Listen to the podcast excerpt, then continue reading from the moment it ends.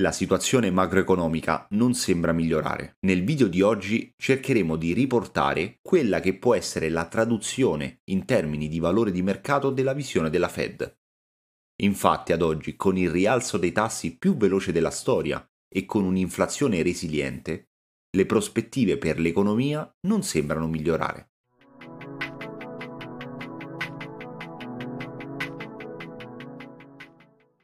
L'ultimo dato del CPI ha mostrato una situazione economica realmente complicata negli Stati Uniti.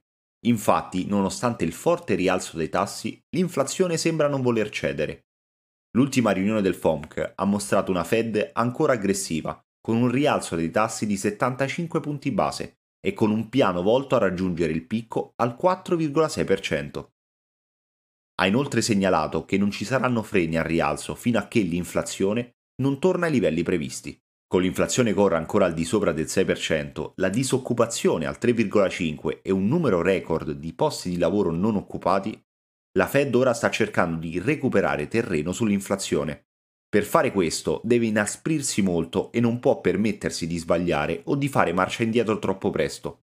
Per questo noi crediamo, almeno nel breve termine, che la Fed non accolga con favore un allentamento delle condizioni finanziarie con conseguente riduzione di quelli che sono i tassi di interesse.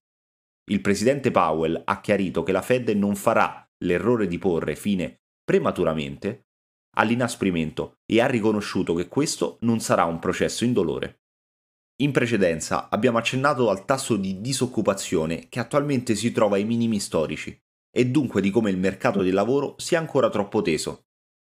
Questo è uno dei motivi per i quali la Fed ha poco spazio di manovra.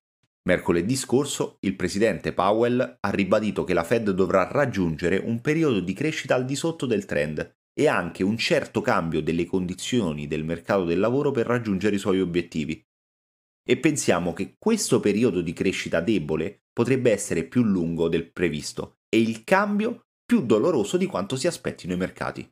Esiste infatti uno squilibrio materiale tra domanda e offerta nel mercato del lavoro, che sta guidando la crescita salariale esercitando pressioni inflazionistiche sull'economia. Queste pressioni possono essere risolte solo con una crescita più debole, ma è impossibile dire con precisione quanto peggiore debba essere la crescita.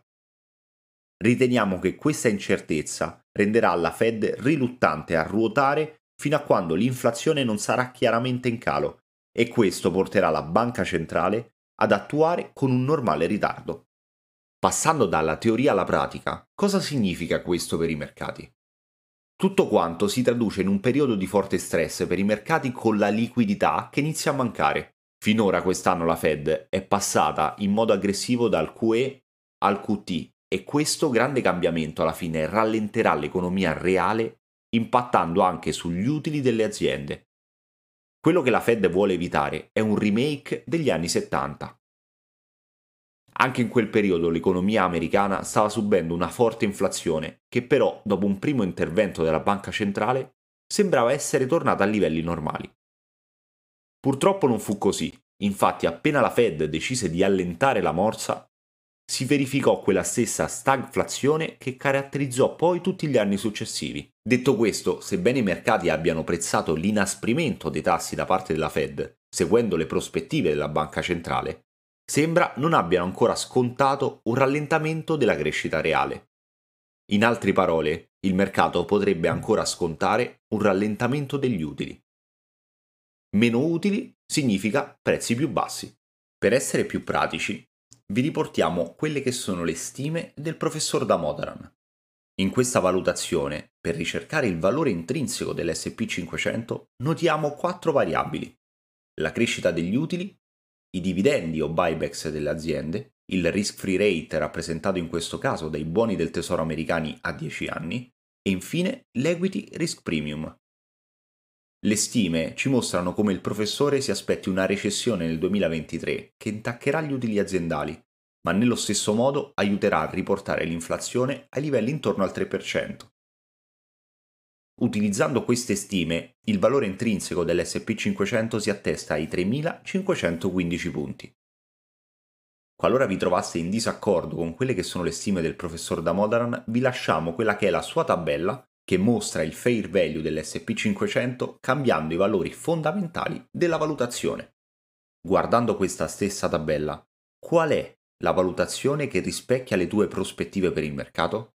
Scrivicelo nei commenti. Alla prossima!